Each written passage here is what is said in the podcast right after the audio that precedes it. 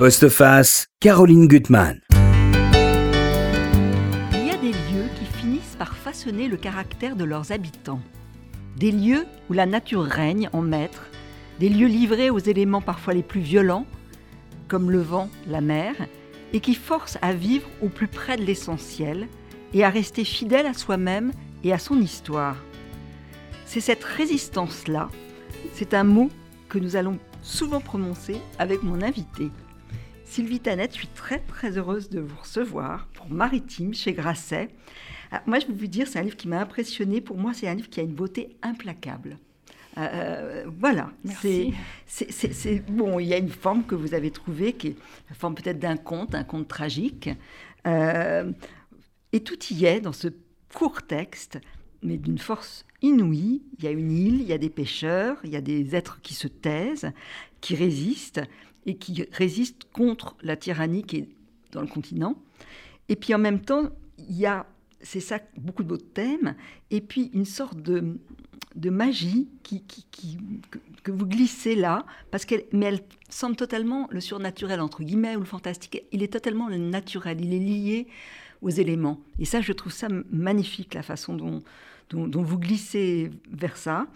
Euh, et c'est un livre à la fois poétique et rempli de secrets. Alors on, ne dévoilera pas tout, rassurez-vous.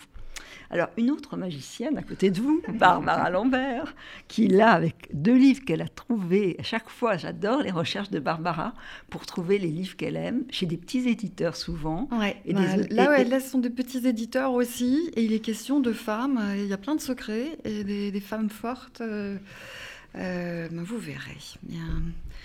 C'est assez étonnant. On, interrogera Sylvie parce que elle connaît bien, euh, une grande lectrice. Alors, Sylvie, donc vous êtes quand même vous présenter, vous êtes déjà venue à l'émission, mais vous êtes journaliste euh, aux Inrecuptibles, AOC, et puis à la radio. à la radio suisse romande. À la radio suisse romande.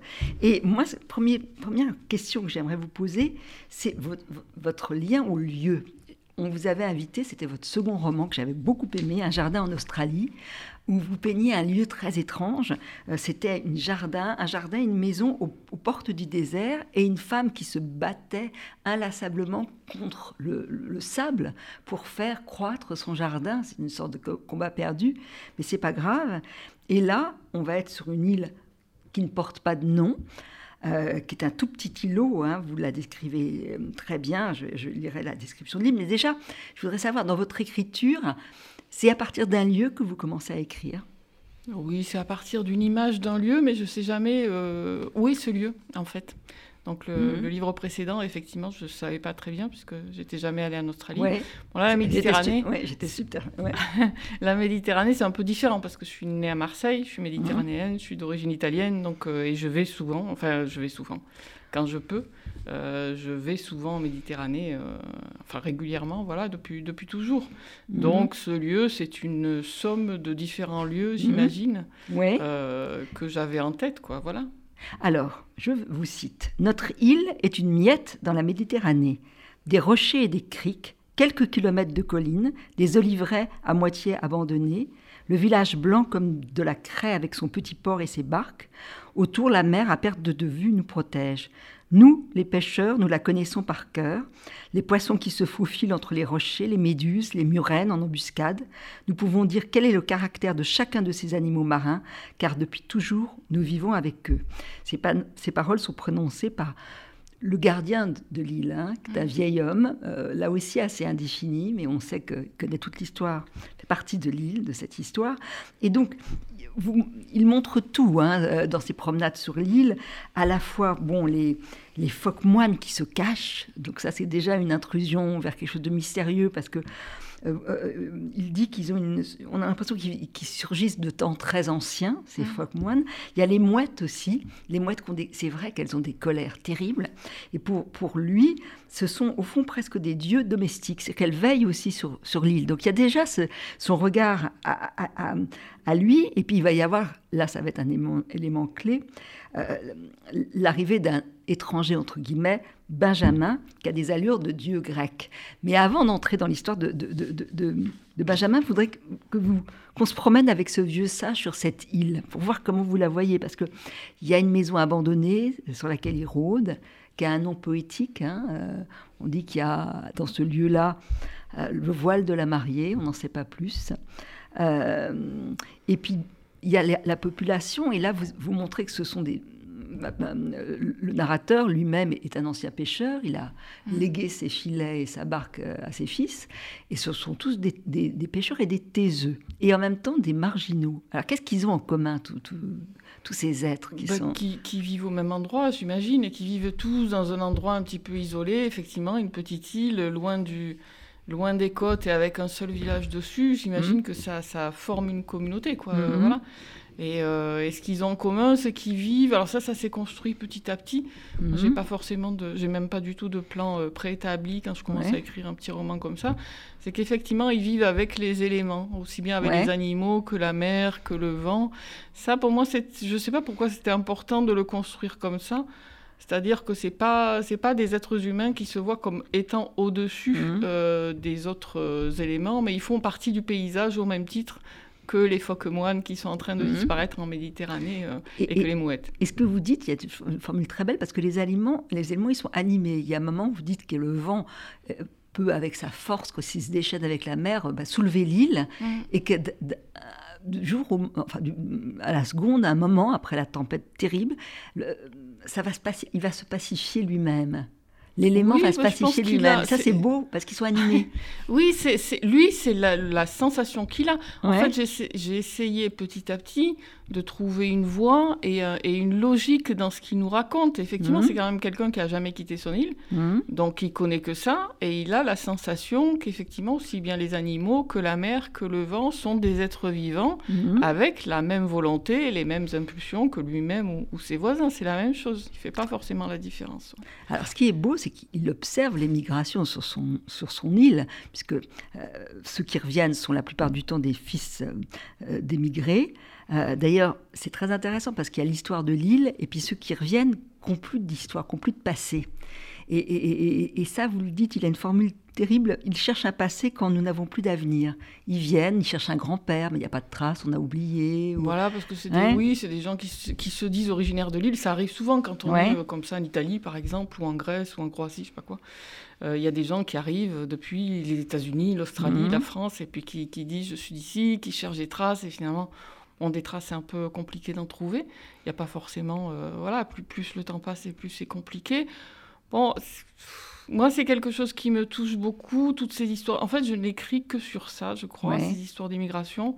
Parce que, donc, encore une fois, je suis d'origine italienne, j'ai grandi à Marseille, dans les quartiers nord, c'est-à-dire que j'étais entourée très très longtemps uniquement par des gens qui venaient d'ailleurs et de mhm. plein d'endroits différents. Et j'imagine que ça a dû me marquer de cette espèce de, mouvement constant de gens qui partent, qui viennent, qui repartent, etc. Et ça se ressent dans cette île. C'est-à-dire, c'est ah bah, vrai, c'est une île qui est isolée, mais finalement, les, les, gens entrent et sortent tout le temps. Quoi. Alors, il, le, dit d'ailleurs. Il ne sait pas d'ailleurs comment répondre, parce qu'il n'a pas de réponse toujours à tout. Euh, ce vieil homme, il dit c'est compliqué l'immigration. Ces hommes installés en Australie, en France ou aux États-Unis étaient nos frères. Ils sont allés vivre ailleurs et ils ont écrit une histoire en parallèle de la nôtre, une histoire d'installation portuaire, de grandes villes et d'usines, une histoire d'exploitation, de logements insalubres et d'entassement qui n'a pas ressemblé à notre vie ici, et pourtant nous, nous était liés. Depuis l'île, souvent, nous avons pensé aux émigrés, mais nous n'avons jamais su quoi en dire. Mm.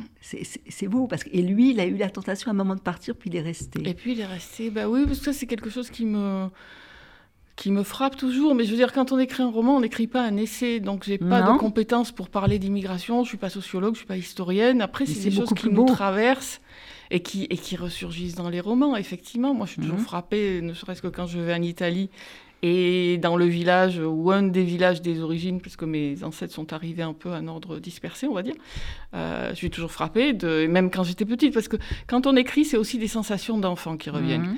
Et quand vous êtes petit, vous savez que vous êtes originaire de tel ou tel pays, vous y retournez, vous tombez sur des gens qui objectivement, génétiquement, c'est les mêmes que vous. Mhm. Et en même temps, vous vous ressemblez, enfin, vous vous ressemblez pas, vous parlez pas la même langue, euh, vous n'êtes pas forcément habillé pareil. euh. donc, qu'est-ce qui vous relie à ça? Et je pense aussi que ces territoires d'émigration, le fait que la- une partie de la population soit partie, mais envoyer de temps en temps des lettres, des photos, des choses comme ça, ça les a changés à eux aussi. Même s'ils sont Mhm. restés, ils, ont changé. Donc ça, c'est des, des sujets qui m'intéressent beaucoup, au fond, co- comment ça se passe, l'immigration, et qu'est-ce que ça change, et chez ceux qui restent, et, et chez ceux qui partent. Et on est dans un pays, je trouve, une époque où on simplifie tout ça, quoi. Ouais. Où on a tendance à vite dire que les gens, ils émigrent, ah, euh, ils veulent pas s'intégrer, ils sont comme ils étaient avant, alors qu'en fait, non, c'est vachement plus sensible, beaucoup Ouais. plus fin. Et le fait de passer une frontière, de changer de langue, qu'est-ce que ça change Qu'est-ce que, voilà, Euh, c'est des sujets qui m'intéressent beaucoup. Alors sur l'île, il y a quelque chose de la mythologie, on va y arriver, et qui est très beau, c'est-à-dire qu'il y a eu une... euh, il- il- ce- ce- ce- cette population parle un dialecte qui est fait d'alluvions de langue, hein, c'est ce qu'on va de- deviner, comprendre, et en même temps, il y a, et ça j'aimerais lire ce passage, ce, que je pourrais appeler le surnaturel, mais qui est tellement d'une telle évidence qu'on ne se pose pas la question. Alors ce, vie- ce vieil homme attend l'hiver, parce qu'ils ils attendent quand même que les vacanciers partent, et puis que le rythme revienne. Euh, et là, dans quelques jours, les derniers vacanciers partiront, et les créatures marines pourront de nouveau s'approcher. Elles vivent sous la surface de l'eau, et tous ces gens les, dérangent. Elles en ont peur, et passent l'été cachées dans des endroits connus d'elles seules. Nous regarderons la mer se rider à leur approche silencieuse. Nous pourrons les imaginer rassurées. Aucun touriste ne se doute de leur existence. Nous seuls connaissons cette population qui, depuis la nuit des temps, partage les grands fonds méditerranéens avec les poissons, les phoques, moines, les dauphins et quelques monstres préhistoriques qui ont traversé les siècles. Nous devinerons à leur dos qui affleure et glisse entre les vagues que ces créatures étranges font le tour de l'île discrètement, visitent chaque crique pour s'assurer que rien n'a changé. Non, rien n'a changé. La nuit, nous entendrons leurs appels déchirants, nous sommes habitués. Ce sera comme une musique apaisante et nous serons heureux de la retrouver.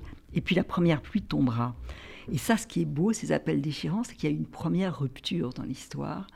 C'est qu'il y a un peuple qui a quitté la mer pour s'installer sur la terre. Et ça, il y a une continuité, c'est ça que je trouve très très beau. C'est pour ça que c'est évident. Ben oui, euh, mais là encore, c'est une histoire d'immigration. Effectivement, à un moment donné, il y a une population qui a quitté la mer, euh, mais je raconte toujours les mêmes choses. Ouais. Au fond, euh, voilà, quand on grandit Mais- dans les quartiers nord, quelque part à Marseille, euh, raconter qu'une population un peu larguée se retrouve dans un coin tous ensemble, ils ont quitté les profondeurs, et puis là, voilà, ils se débrouillent.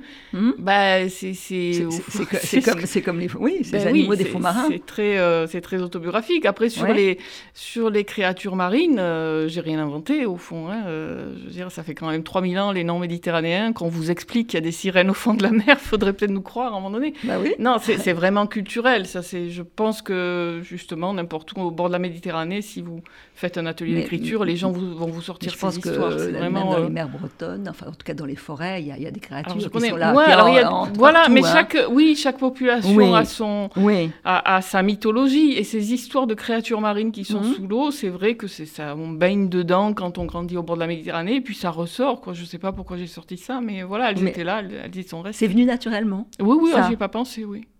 Euh, Euh, c'est pour ça que c'est naturel, qu'il n'y a Oui, pas de oui, oui. Non, Non, non, ça fait, ça partie de. Je pense que c'est Ouais. vraiment, ça fait partie de notre culture de Méditerranée, hein, ces histoires-là. ouais. Oui, et puis de ceux qui ne sont pas méditerranéens, sont, sont- moi je le crois. Ah bah j'espère, oui, Oui, que Moi, ça va leur plaire ouais, aussi. Oui. Oui, oui. C'est pas un livre pour les Méditerranéens, Non, mais le fait que j'ai grandi là-bas au bord de la mer, et puis dans une ville qui est donc euh, Marseille, très fière de son passé grec, où on nous Mhm. racontait beaucoup de ce genre d'histoire quand on était petit, même à l'école par exemple. C'est vrai que ce genre de choses ressortent après, oui, bien sûr. Alors, l'arrivée de Benjamin, ça c'est un moment très important parce que vous jouez sur les temps. C'est pour ça que c'est un livre très subtil, hein, euh, court, mais avec énormément de subtilité. Quand le vieil homme raconte, Benjamin n'est plus là.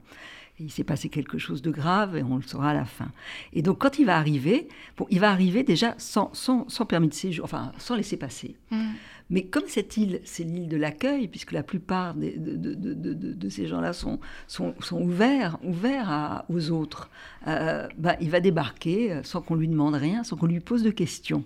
Et il a des allures de dieu grec. C'est c'est ça tous les, tous les échos de, de, ce passé qui revient sur l'île. Oui, bah ça c'est venu aussi naturellement. Maintenant, cette histoire de jeune homme qui revient sur l'île, en fait, je suis partie de là. Je suis partie de l'image d'un garçon qui balaye devant sa porte, euh, sa porte étant une, un petit mhm. cabanon, une petite maison face à mhm. la mer. Mhm. Donc à partir de cette image, j'ai commencé à construire le roman, et puis voilà. Et puis je me suis dit, non, c'est un vieux monsieur qui le regarde en train de balayer devant sa porte.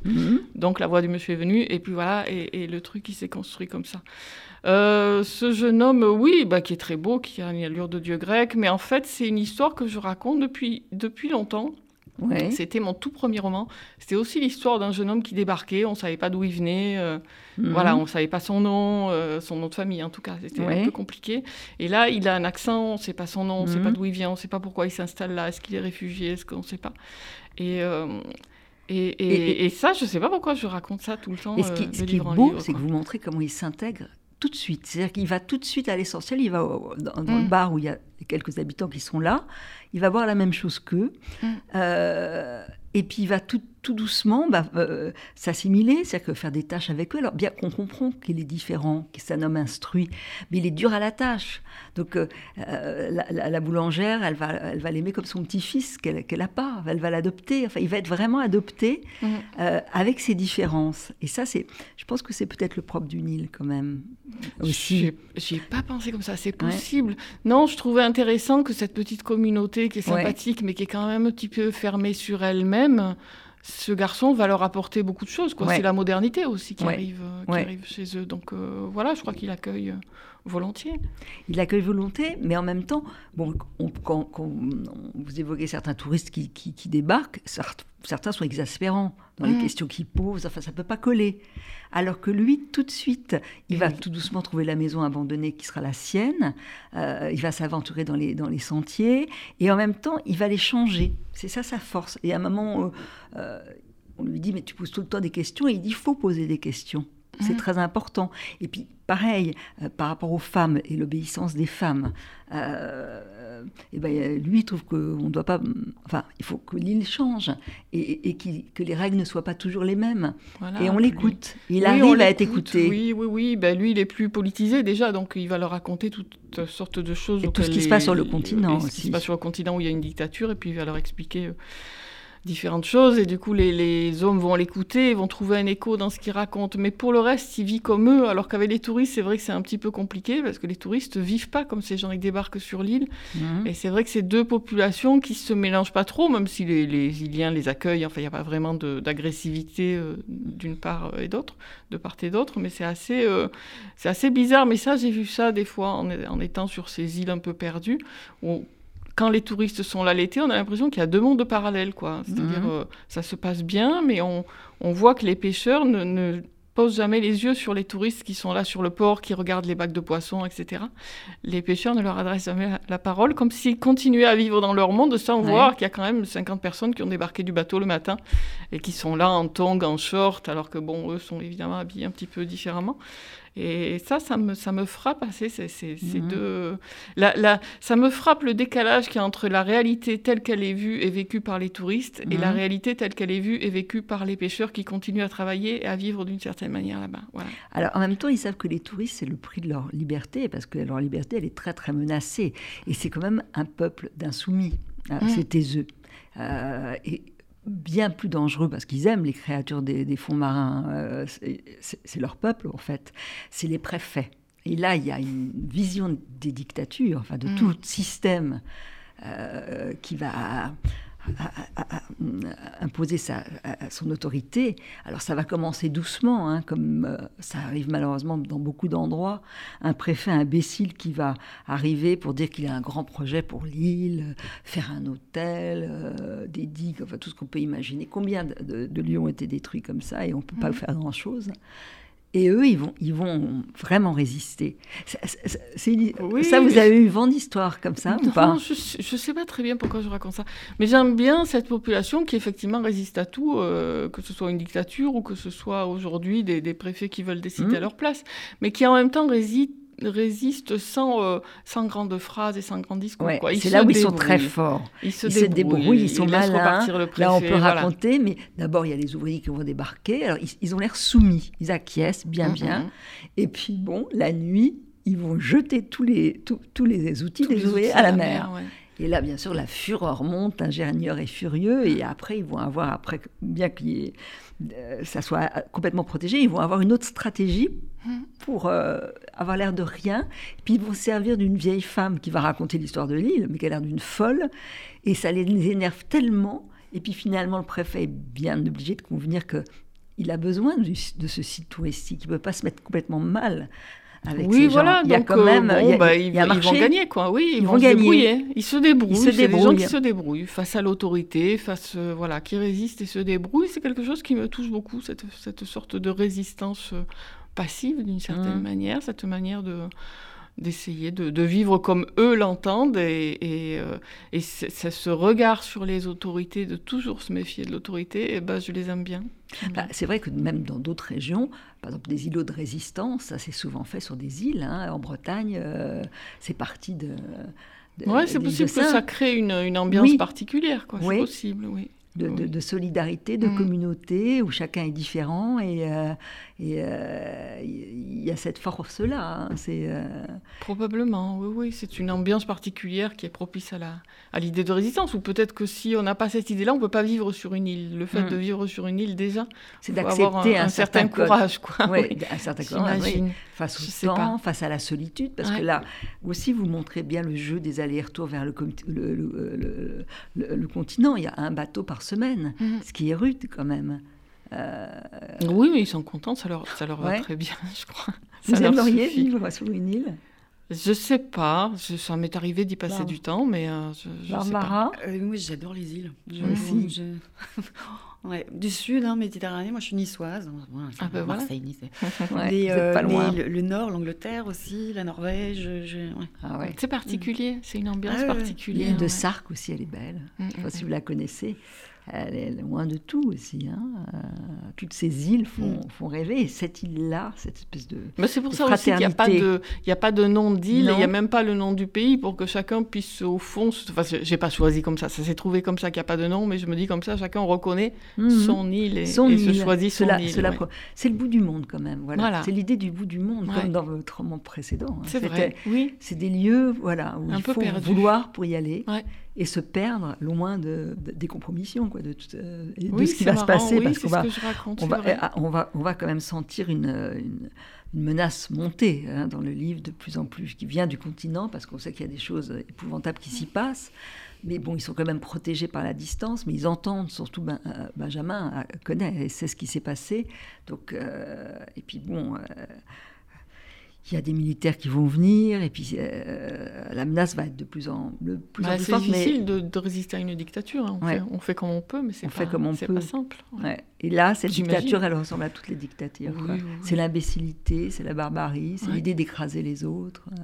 Oui, oui, c'est une dictature. Alors, il y a des gens qui me disent, ah, c'est c'est les- le régime des colonels en Grèce, mais on peut parler au régime mussolinien, euh, on, on peut penser au régime mussolinien. Je sais Oui. pas, c'est- pas, Oui, c'est pas très. Mais il y a juste quelques phrases au fond. Justement, j'ai pas voulu fixer les choses, que ce soit le nom du, du lieu ou que ce soit comme ça. mais cette économie pas c'est vous qui l'avez choisie. C'est vous dire que vous allez à l'essentiel, finalement, en entretenant un mystère.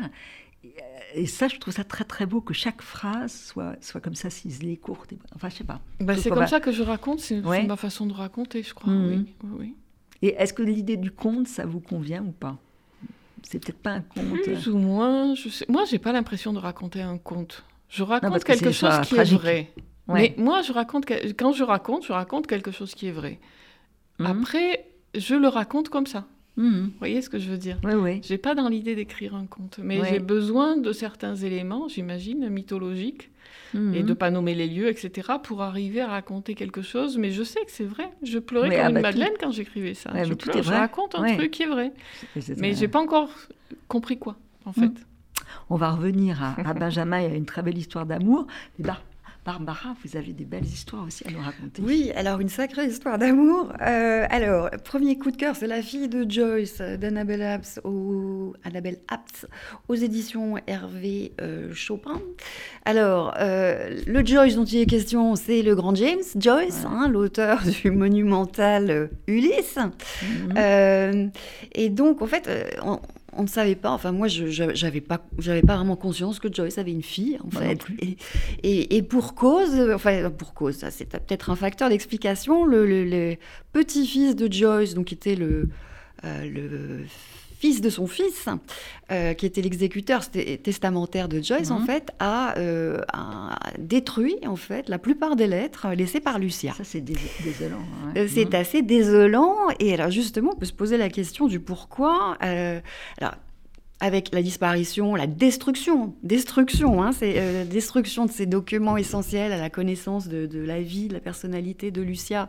Mhm. Ah, forcément, il y a des trous à combler, hein, il y a des manques. donc l'auteur a dû combler des manques, mais elle l'a fait euh, euh, scrupuleusement, en s'appuyant sur tout ce que les historiens, les chercheurs ont pu rassembler à propos de Lucia. Mais elle a fait aussi en s'appuyant sur cette volonté d'effacement aussi hein, de, de, de, la mhm. vie de, Lucia. Euh, Lucia, en fait, elle était, euh, elle était la, Joyce avait une passion pour sa fille. Hein. il, euh, il, disait, il disait d'elle. il disait d'elle ce que j'ai d'étincelles ou de dons a été transmis à Lucia et allumé un feu dans son cerveau. Hein. et et en fait, il, a, il aimait beaucoup plus qu'il n'aimait Giorgio, hein, son fils, qui mhm. euh, euh, a, fait une, a fait une tentative dans, le, dans la carrière de l'opéra, puisque Joyce, en fait, voulait être chanteur d'opéra avant de devenir écrivain. Il avait une passion pour l'opéra. Et donc, Giorgio euh, s'est essayé un peu sur les, sur les scènes, sans grand succès. Puis finalement, il a, il a opté pour le mariage avec une héritière, histoire de se mettre à l'abri. mais Lucia, elle, par contre, c'était une femme, c'était une femme qui rêvait de s'accomplir, qui rêvait de liberté, qui, qui rêvait d'indépendance, et elle était dans en fait. Elle était chorégraphe. Elle a été formée par euh, le frère d'Isadora Duncan. Euh, et donc, elle, elle crée ses, chorégraphies, elle crée ses costumes. Elle a fondé avec des amis une troupe mhm. euh, qui s'appelait Les Six de rythme et couleurs. Et donc, ces, compositions, elles étaient inspirées des compositions de danse libre qui étaient inspirées par l'art des, des Tanagas. Mhm. Elle a été acclamée sur la scène du théâtre des Champs-Élysées. Euh, elle a fait une apparition dans un film de Jean Renoir. Elle a été acclamée au Festival international de danse, euh, au Balbulier, en face de la closerie des Lilas. Et elle a été euh, immortalisée dans des photos magnifiques, dans une tenue qu'elle avait, qu'elle avait créée elle-même, où on la voit dans un juste au corps de sirène. On parlait des sirènes hein, mhm. tout à l'heure. Juste au corps de sirène. Euh, donc un juste au corps euh, couvert d'écailles. Euh, elle avait un, calot aussi à, sortir, ajusté de, mèches blondes. elle avait, elle, elle était douée. la critique, en fait, en la voyant, en disant si elle confirme ce talent, on dira plus de Lucia qu'elle est la fille de James. on dira bientôt que mhm. l'écrivain est le père de Lucia Joyce, en fait. Hein, elle était vraiment très douée. Elle était très créative, elle s'inspirait de, poésie, euh, euh, elle créait des danses, elle dansait tout le temps autour de son père, son père lui ordonnait de danser, elle faisait des, mhm. danses inspirées par les fleuves, hein, les fleuves qui, euh, qui parcourent l'œuvre de, de, Joyce. Et le fils était jaloux Et le fils était jaloux, et surtout la mère. Le pire, le pire dans l'histoire, c'est la mère. La ah. mère, c'est Nora, hein, Nora qui était un monstre de jalouse, enfin, elle était, elle était terrible avec sa fille. Et le fait est que, enfin, elle avait, elle avait tout, elle avait tout pour mhm. réussir. Elle, était, elle était belle. Alors, elle avait une petite coquetterie dans l'œil dont elle souffrait beaucoup, mhm. euh, mais elle était, elle était belle. Elle était, euh, était pleine de, de, dynamisme. Euh, elle avait un charme fou à tel point qu'en fait, elle a fait, elle fait succomber Beckett, qui a été le, le, secrétaire particulier de Joyce au moment où il rédigeait Finnegan's Wake. Euh, et, donc, Beckett a été le grand amour euh, de, Lucia. Mhm. Elle a eu aussi une passion pour euh, Calder, hein, le, sculpteur, les mobiles de, Calder. Mhm. Et le, grand amour reste, reste Beckett. Et à la mort de Beckett, on a retrouvé dans, les, dans, les, dans ses papiers personnels la, photo de Lucia en, sirène. Ah, et, alors, on se dit d'Ulysse à la sirène, de la sirène à Ulysse. Ah, forcément, mhm. il n'y a qu'un pas. Et euh, entre le, père, la fille, entre l'œuvre de l'un et l'œuvre de l'autre, les, relations sont très fortes. Mhm. Et les mécènes de Joyce, parce que Joyce a été euh, entretenu par de riches mécènes, hein, euh, il dépensait beaucoup d'argent, il vivait comme un prince. Et de, la vie des mécènes comme de la vie des, critiques, en fait, la présence de Lucia et mhm. sa, capacité créative, créative, créatrice, en fait, était indispensable, en fait, à, à Joyce. Oui. Et, et Jung, qui a analysé, qui a tenté d'analyser Lucia, Mhm. Euh, qui a fini par euh, abandonner parce que Joyce euh, n'arrêtait pas d'intervenir, en fait. Mhm. Jung a, a- a diagnostiqué qu'en fait, c'est l'intensité de ces relations qui explique le destin de Lucia, et destin que je laisse découvrir. Ce qui est... Ce qui est, ce comment il a pu dé- détruire quand même le, le petit-fils, tous les éléments tout- tout- Ah, mais ça, c'est. Alors, l'histoire, on va voir, Non, on n'a pas le détail de la destruction. Ça, c'est les, les- les- les chercheurs, en fait, qui est une, une biographe, en fait, qui a, qui a détaillé la façon dont euh, Stephen Joyce, donc, qui, est, qui est mort il y a quelques années, là, maintenant, qui, qui préservait, enfin, qui, qui en- Mm. entretenait, enfin, qui interdisait l'accès le plus possible à l'œuvre de Joyce et qui a, qui a détruit ses, ses lettres. Et, euh, et ce qui est incroyable, en fait, ce livre, vous voyez, il, il- il a des airs de, de roman plage. hein. Il a une couverture ultra glamour. Ouais. On est dans le, alors qu'on aime ou qu'on n'aime pas, hein, euh, Ouais. euh, et on est dans le Paris des années 30, hein, puisque Mhm. là c'est voilà, l'époque où Joyce écrit Finnegan's Wake, euh, il vit au square de Robiac dans le 7e, et donc toutes les soirées c'est la coupole, c'est la closerie des Lilas, donc c'est le Paris des, des années folles avec, on a Scott Fitzgerald, etc. On a on- les, les photos de Man Ray, c'est cet univers très glamour. Mais ce livre, en fait, euh, il, il a cela de remarquable qu'il se lit comme un roman de plage, il s'offre comme un roman de plage, Mhm. hein. mais il nous fait entrer, en fait, il nous introduit dans l'intimité d'un génie de la littérature extrêmement complexe, hein, et dans son œuvre, et il nous révèle en fait l'existence d'un être Mhm. qui est à la- Qui qui, a qui, qui a un peu la qui a la muse hein, on pourrait dire que euh, qui a nourri en fait cette œuvre et qui a qui, qui était pleine d'une d'une d'une énergie créatrice Mhm. euh, absolument incroyable voilà Sylvie, vous allez le lire Ah bah oui, pourquoi Ouais. pas Ouais. C'est très tentant. Ouais. Je ne l'ai pas lu encore, oui. Ouais. c'est vrai que voilà il se, il se donne comme un livre très très facile et il se lit comme un page turner hein, mais mais en même temps il y a un travail derrière énorme et on, on découvre des choses euh, Mhm. incroyables incroyables est-ce que j'enchaîne avec le Oui, Ouais. rapi- Rapidement, parce que nous avons alors- encore notre. Je regarde juste la couverture. Là- que la couverture. Oui, la couverture est, Oh. voilà, c'est une couverture euh, voilà, qui, qui, euh, qui, qui En même peu- temps. Oui, bah c'est la coupole, hein, il y a hein. une ambiance Ouais. coupole, années Ouais. 30, euh, voilà, une petite garçonne. euh, Mhm. euh, mais c'est voilà, il faut, il faut, ça, ça se dévore comme comme comme un, comme un roman populaire, mais mais à l'intérieur, à l'intérieur, c'est très riche et très Ouais, ça, ça donne très envie.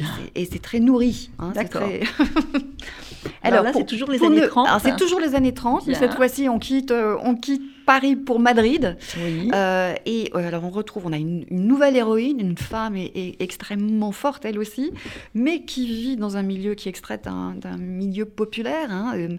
Mathilde, en fait, elle doit, elle doit gagner sa vie, elle doit trouver du, du travail. Et donc, on la suit euh, à travers ses, ses- ses entretiens, on ressent avec elle le- le- les- les- elle compare les candidates euh, avec qui elle est en, en compétition, on ressent le stress, la peur de ne pas être euh, euh, retenue, hein, euh, euh, aussi la méfiance que les hommes euh, lui inspirent, enfin la méfiance qu'elle a appris à observer par rapport aux hommes qui euh, profitent de la situation et qui euh, exigent en fait de s'entretenir avec elle en privé pour euh, vérifier qu'elle a des compétences. Mhm. Euh, on, on ressent avec elle aussi la fatigue, les, les envies contrariées d'un d'un beignet dans lequel elle rêve de, de croquer, euh, d'une nouvelle paire de chaussures, mais qu'elle ne peut pas, qu'elle ne peut pas s'offrir. Et puis l'impossibilité de se reposer une fois rentrée chez elle parce qu'elle vit avec euh, sa mère, ses frères et sœurs qui, euh, non contents de, de, qui ne, sont pas particulièrement compatissants, hein, euh, qui au contraire sont très exigeants et qui euh, trouvent absolument normal que la grande sœur se sacrifie. Et donc Mathilde, finalement, elle va elle finir par euh, trouver un, un emploi dans un salon de thé dans le, le- le centre de Madrid. Donc dans ce salon de thé, en fait, il y a... euh, euh, J'ai oublié de donner le titre, en fait, hein, je réalise. C'est Tea Rooms de Louisa Carnes aux éditions éditions de la Contralée, pardon. Et donc, Mathilde décroche ce, boulot dans, le, ce salon de thé, où, en fait, qui est, fréquenté par une, une, population mélangée. Hein. On a, on, a, on a des différentes classes sociales qui, qui, se, qui, se, qui se croisent. Qui se, et donc, Mathilde observe beaucoup l'habillement, les chaussures, les manies, les habitudes, les gestes, mais aussi alors le choix des gâteaux qui reflètent en mhm. fait l'appartenance sociale. Mhm. Et elle, elle est aussi en fait, elle se retrouve dans une, elle est employée euh, parmi d'autres femmes en fait. Mhm. Le, lieu est tenu par des femmes euh, sous la coupe d'un homme, d'un homme euh, qui a des humeurs, qui, qui balance les employés comme ça, lui chante. et donc ces femmes en fait, elles ont, elles ont chacune leur histoire personnelle, mais elles, elles, ont besoin de, de, de vivre chacune. Et ça ne crée pas de solidarité pour autant. Il y a à la fois des femmes qui sont solidaires les unes des autres et, des femmes en fait qui pensent à leurs intérêts propres. Alors, puisqu'il faut aller vite, je le sens en fait. Euh, le, en fait, ce livre, en fait, Louisa Carnes, euh, elle, a vécu cette histoire. Elle raconte son histoire et donc elle montre en fait ce qu'elle dit des femmes au travail, c'est mhm. extrêmement juste et, et, en fait il n'y a, il y a pas de c'est pas ou tout blanc ou tout noir, il n'y a pas de. Euh, euh, c'est pas. On, voit que les femmes en fait sont. Euh, elles n'idéalisent pas les relations entre les femmes. Il y a des. Il y a pas de. Il y a pas forcément de sororité entre les femmes. il y a des, garces parmi les femmes. Il y a des femmes qui, qui, sont qui sont des sœurs. Il y a les deux. Et alors l'ennemi, on pourrait penser parce que c'est une grande féministe. Elle est extrêmement militante, engagée. C'est une mmh. communiste. Hein. Mmh. Elle, elle, voulait la libération par par le travail. Donc elle montre en fait la difficulté difficulté de s'émanciper par le travail, mhm. parce que finalement l'ennemi, c'est celui qui exploite. Alors aimer l'ennemi, c'est là je vous interromps. je ne vais pas pouvoir terminer avec avec avec Sylvie. En tout cas, ça d'accord très bien bon. aussi. Voilà. Hein, Une féministe éclairée en fait, parce que l'ennemi c'est pas l'homme, l'ennemi c'est celui qui exploite. et puis ce qui est intéressant, c'est qu'elle a vécu ça. Et elle a vécu ça, et en fait, elle est, elle s'est sortie de sa condition d'ouvrière en, mhm. en, écrivant en fait ce qu'elle vivait, et elle est devenue journaliste en fait. Bien. Voilà. Ben, moi, je reviens sur l'île de Sylvie Tanette, maritime chez Grasset, parce que cette île qui est petite, elle a beaucoup de chemins de traverse, en tout cas de sentiers inconnus. Et là, dans cette histoire, il y a enchevêtré une très belle histoire d'amour mmh. euh, qu'on n'attendait pas. C'est que Benjamin, euh, qui est solitaire, euh, dans sa maison au, bout de l'île, loin du village, il y a une femme qui va arriver et qui a une histoire très insolite. C'est cette Michaela. Et je trouve que la façon dont vous parlez de sa beauté, c'est qu'elle est complètement fondue dans la nature, dans la mer. Vous écrivez Pareil à la mer quand le soleil se lève, une éternité calme qu'il aime contempler chaque jour. C'est beau? Oui, ben, je sais pas. C'est le pêcheur qui parle. Donc lui, il peut avoir que des comparaisons euh, avec ce qui l'entoure. Quoi. Il est jamais allé dans un musée. Donc euh, comparer la beauté d'une fille, ben, il avec la mer. Il compare à la mer qui se lève. Il a les et mêmes il est heureux d'ailleurs de voir qu'il y a ce rapprochement qui va se passer. Il observe de ah loin. Ben, il voit la petite oui, Michaela qui arrive, ce rapprochement en vélo. Voilà. Et, et, ce qui est très très beau, c'est l'histoire de cette Michaela, qui donc la fille d'un pêcheur de l'île, qui est mm. parti comme tant d'autres euh, s'exiler loin en laissant d'ailleurs son vieux père malade, euh, aux soins mm. des autres habitants qui s'en sont occupés. Puis il va revenir des années après avec une petite femme euh, très belle, mais fragile et timide en tout cas, qui parle mm. peu, et une petite fille qui est Michaela. Qui est Michaela, et, et, cette mère est un personnage extraordinaire parce que elle parle peu, mais bon, elle, elle travaille, elle est avec les autres. Et elle a un mystère, enfin je ne sais pas si vous voulez le raconter ou pas, parce que je trouve ça tellement merveilleux. Et, d'abord, c'est le vieil homme qui l'a surprise, et puis les autres le savent, c'est que chaque soir, elle, quitte le, la, maison familiale, et elle part sur la plage, et elle a des cheveux très très très longs, c'est merveilleux, hein. et elle, elle, met ses, ses, vêtements quelque part, puis elle rentre dans la mer, et puis elle n'en sort pas. elle va nager, oui, ah, elle en sort seulement le matin pour rentrer chez elle. Je sais pas, moi, c'est d'abord, c'est pas qu'elle parle peu, elle parle pas. Oui, elle parle pas. Et j'ai l'impression que chaque fois que je raconte une histoire, il y a toujours dans un coin une femme qui parle pas. Mhm. Et je pense, enfin, je me suis rendu compte il y a pas si longtemps que dans les femmes qui écrivent aujourd'hui, ça revient tout le temps. Il y a toujours un, un, personnage de femme qui parle pas ou qui arrête de parler du jour au lendemain euh, pour euh, diverses raisons. Donc j'imagine qu'on est tout en train de raconter quelque chose à travers ces personnages de filles qui parlent pas, mais moi j'ai pas encore bien saisi quoi. Mais en Alors, tout cas, même c'est quelque temps, chose qui elle, revient. elle est assez libre par rapport à son, à son époux, parce que ce que vous, les habitants vont imaginer, c'est que finalement, il avait dit qu'il avait trouvé la, cette femme sur la rive en face Mm. et qu'il allait aller très loin dans le peuple des profondeurs pour la trouver. Voilà. Et il lui laisse cette liberté. C'est quand même, il l'aime et il lui laisse la liberté de, de partir. Et puis un jour, elle va partir très loin, Oui, de rejoindre oui, son bah, peuple, le peuple des Oui, c'est pas forcément. bah, pff, Euh, je sais, oui. mais elle n'a pas envie de- d'épouser peut-être la- le monde de son, de son époux. Bah, qui Tout. aurait envie en même temps. Ouais. Mais je suis très, en fait, je suis très touchée. Je sais pas comment cette histoire est arrivée là, mais je suis très touchée par cette histoire de femme Ouais. qui toute la journée fait son travail de femme avec Ouais. son bébé, sa cuisine, le ménage, etc. Et la nuit, elle part nager. C'est quelque chose elle- qui moi me, touche beau. énormément. Je dois raconter un truc, euh, je- mais je sais pas quoi. Voilà. Elle va raconter plein de trucs hein, dans ce livre. Oui, c'est Parce qu'il y a beaucoup, beaucoup de mystères, de secrets. Cette île, elle est, elle est peuplée de secrets. C'est ça que j'aime. Et des secrets qui viennent sans que ça soit, vous fassiez des, des effets de manche. C'est qu'ils Bah sont non, là. Mais je me rends pas compte. Oui, bah comme dans toutes les vies et toutes les histoires Oui. et toutes les communautés, j'imagine. Oui, mais temps, c'est euh, naturel et évident, ces Ouais. vies-là. C'est pour ça que moi, j'ai vraiment beaucoup, beaucoup aimé votre livre. Merci. Donc, Maritime, Sylvie Tanet, donc c'est publié chez Grasset. C'est vraiment un livre qu'il faut lire. Et Barbara, je vous laisse... euh, Alors, on a La fille de Joyce d'Annabelle Abs aux éditions Hervé Chopin et euh, l'étonnant, formidable Tea Rooms, hein, c'est les- le salon de thé en fait, de Louisa Aux éditions de La Contralée. Voilà. Vous avez de la chance, chers auditeurs, parce que là, vous avez vraiment des belles découvertes à faire. Merci. Merci à vous. Au revoir. Au revoir.